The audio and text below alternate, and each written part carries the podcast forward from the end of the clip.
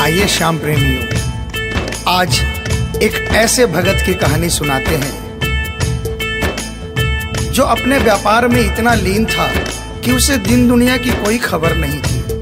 उसे सिर्फ़ पैसा पैसा और सिर्फ़ पैसे के बारे में चिंता थी। उसके घर वाले उसके परिवार वाले सारे परेशान थे कि सेठ कभी कहीं नहीं जाता। सुबह से लेकर रात तक हर समय पैसे में ही लिपटा रहता है।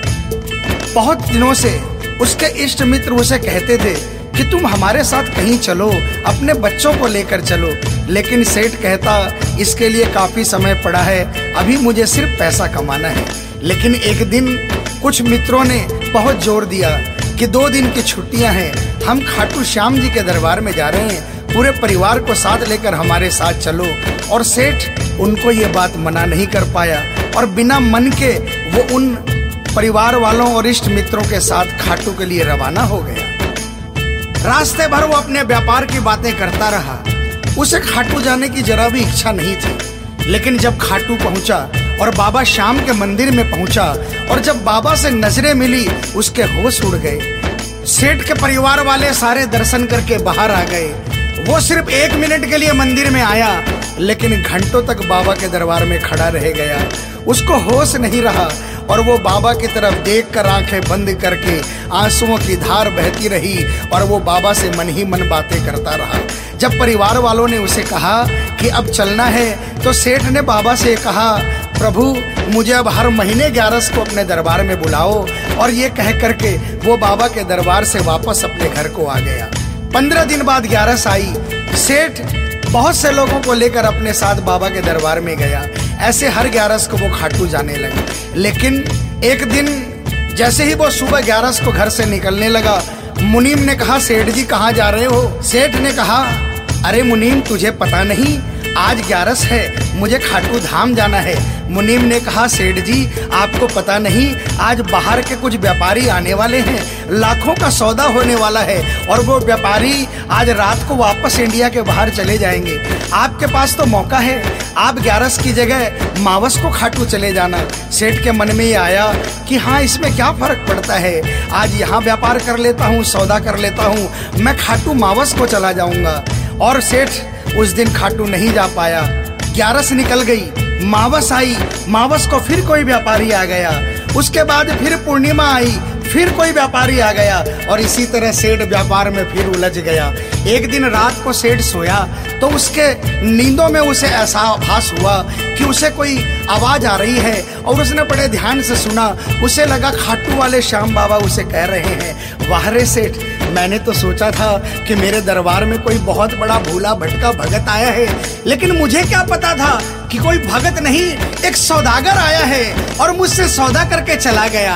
आज तू अपने घर में, अपने व्यापार में खूब खुश है, तू वहीं पर खुश रहे। और ऐसा कहकर वो आवाज़ बंद हो गई, सेठ की आँखें खुली, उसके मन में ग्लानी हो गई उसने सोचा कि मैं आज ही खाटू धाम जाऊँगा और वो जैसे ही खाटू के लिए निकला, रास्ते में एक्सीडेंट हो गया। सेठ की दोनों टांगे रह गई।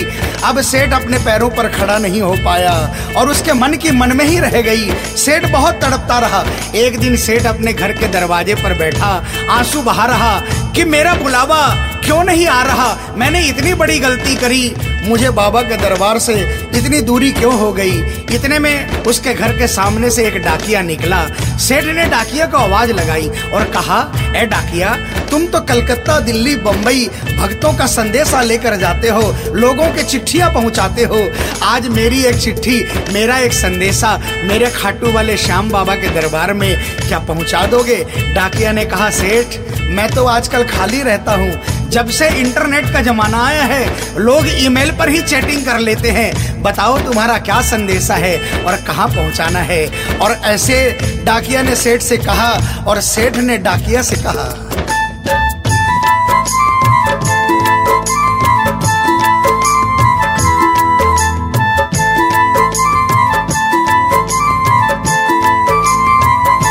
डाकिया जा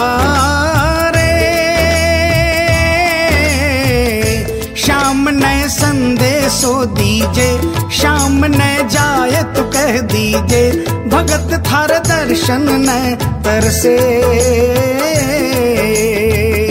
डाकी डाकिया जा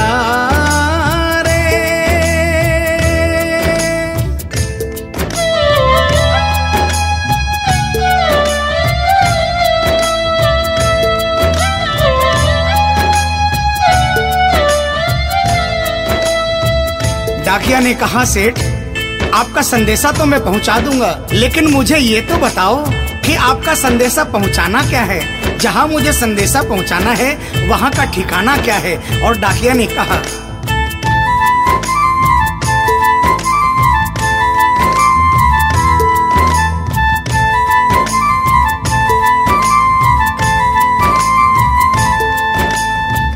कौन से गाँव थारो शाम बस्यो है इतनो मान बता दे।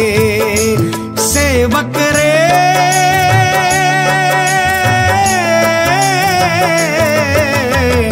घर तेरे पास है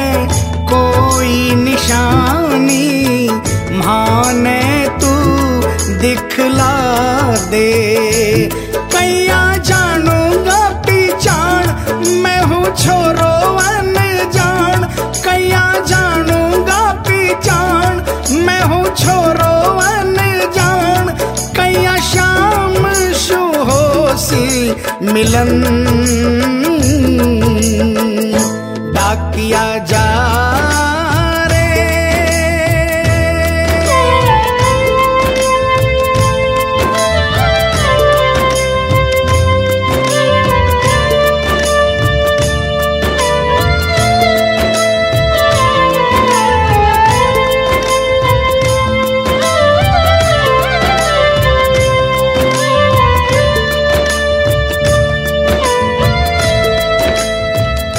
सेठ ने कहा, डाकिया, मैं तुझे जिस जगह का ठिकाना बता रहा हूँ, वहाँ ऐसा दरबार है जहाँ जो एक बार जाता है, वो वहीं का हो जाता है। उस दरबार की खासियत है, जो वहाँ पर पहली बार जाता है, उसके काम बन जाते हैं। सुन वहाँ का ठिकाना क्या है?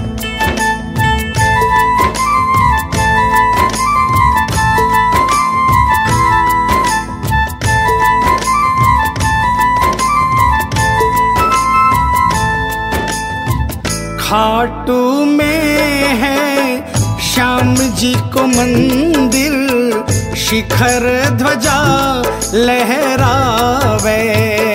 डाकिया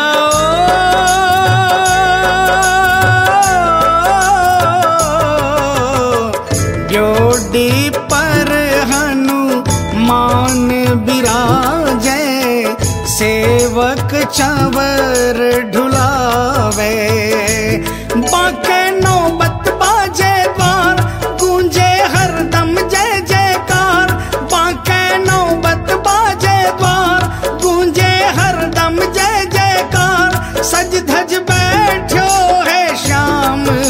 सजन डाकिया जा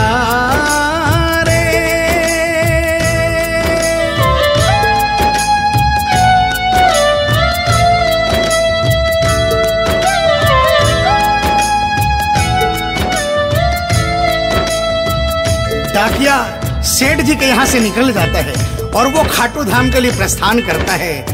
धीरे धीरे वो खाटू पहुँचता है। और खाटू पहुंचकर बाबा के मंदिर का पता करता है और मंदिर के नीचे पहुंचकर वो पहले प्रणाम करता है और बाबा के मंदिर की तेरह सीढ़ी चढ़ता है। और वो बाबा के सामने पहुंचकर बाबा की तरफ़ नहीं देखता। पहले अपने झोले में से वो सेठ की चिट्ठी निकालता है और चिट्ठी निकाल के पढ़ने लगता है।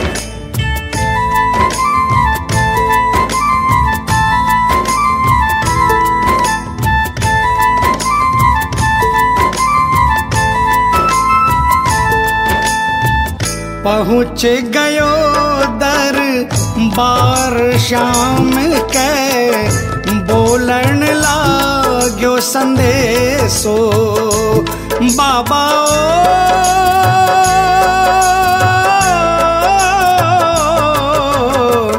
बन बैठो कद श्याम दीवानो। कुछ ना रयो अंदेशो। खड़ल्या सू बरसी धार सावन की फुहार। आ खड़ल्या सू बरसी धार सावन की फुहार। देख सावरिया, बोलो ये वचन। डाकिया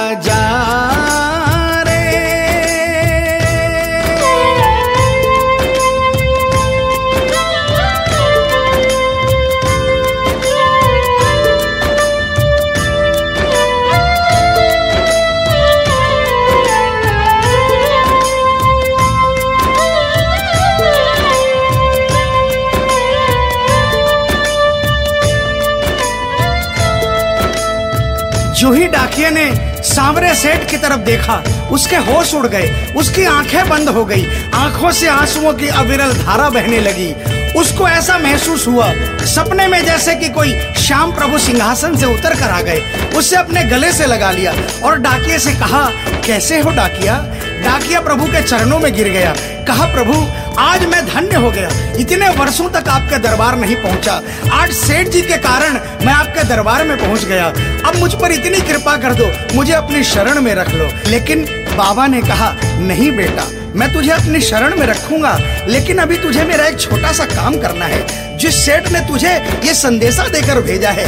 अगर उसके पास मेरा जवाब नहीं गया तो वहाँ जीते जी मर जाएगा। तू मेरा एक छोटा सा काम कर दे। वापसी संदेशा तू उस सेठ को जाकर दे दे। और बाबा ने कहा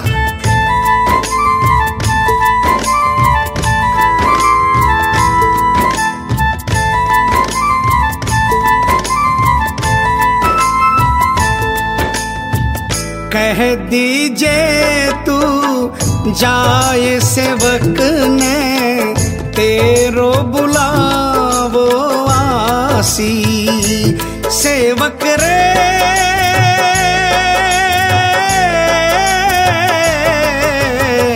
सबकी आस पुराऊं तो तू कैया रह पासी।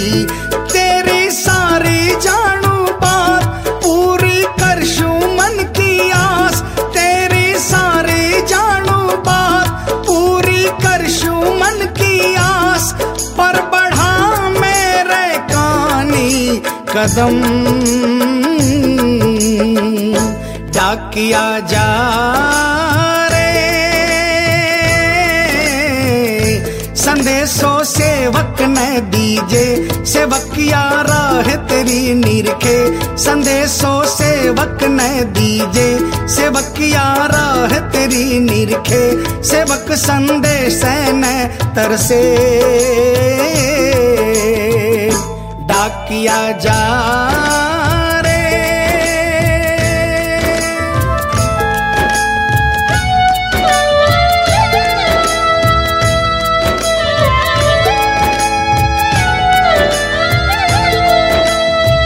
डाकिया श्याम प्रभु के चरणों में प्रणाम करके वापस निकलता है। और वो आधी रात को ही सेठ के शहर में आ जाता है। अब डाकिया को इतनी जल्दी थी कि उसने आधी रात नहीं देखी और उसने जाकर सेठ के दरवाजे की घंटी बजा दी। उस दिन सेठ के घर में कोई नहीं था। सेठ अकेला अपने बिस्तर पर पड़ा था। जैसे ही घंटी की आवाज़ आई, उसको लगा कि बाबा का संदेशा आ गया। लेकिन सेठ मजबूर था। वो उठना चाहा, लेकिन उठ नहीं पा रहा था। लेकिन अचानक उसने जोरदार जयकार लगाई। हारे के सहारे की जैसे ही आवाज़ आई, सेठ के घर में करिश्मा हो गया। सेठ अपने पाँव पर खड़ा हो गया दौड़ कर गया और उसने जाकर दरवाज़ा खोला।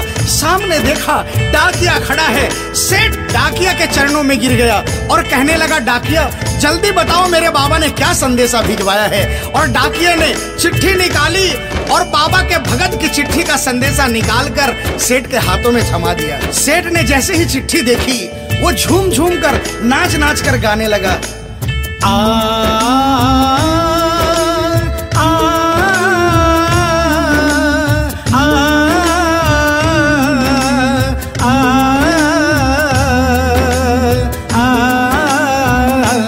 चिट्ठी आई है आई है चिट्ठी आई है चिट्ठी आई है आई चिट्ठी आई है, चिट्ठी आई है, खाटू से चिट्ठी आई है।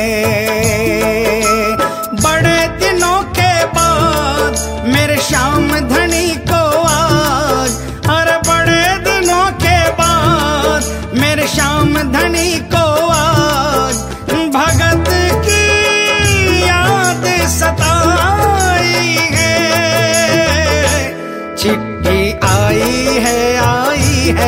चिट्ठी आई है, ओ, चिट्ठी आई है आई है, चिट्ठी आई है। सेठ ने वो चिट्ठी वापस डाकिए को थमा दी और कहा, डाकिया, आप तो स्वयं बाबा से मिलकर आए हो, इसलिए बाबा का संदेशा अपने मुखारबिंद से मुझे सुनाओ।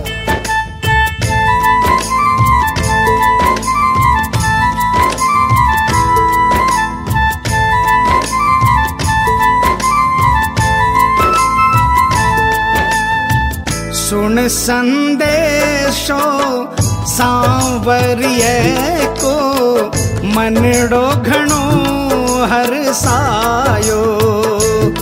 बाबा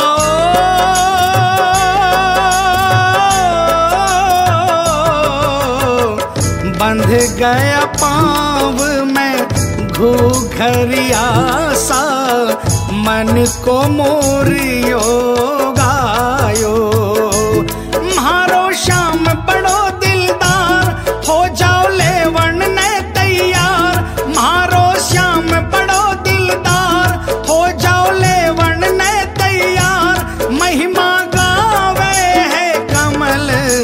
किशन क्या किया जा? आप सभी श्याम प्रेमियों से, जो कभी खाटू नहीं गए, जिन्होंने बाबा का नाम सुना है और जिन्होंने नहीं सुना, उन सबसे निवेदन, जो कभी खाटू नहीं गए, वो एक बार हमारे बाबा श्याम के दरबार में पहुंचिए। ये वो दरबार है, जहाँ हारे हुए को जीत मिलती है। जहाँ लोग हार कर आते हैं लेकिन हार कर वापस नहीं जाते। जहाँ हर हारे का सहारा होता है चाहे कैसा भी कोई क्यों ना आता हो बाबा श्याम हर आने वाले को गले लगाता है उसको काम पूर्ण करता है और उसे खुशहाल करके अपने घर को भेजता है। बोल खाटू नरेश की बोल हारे के सहारे की।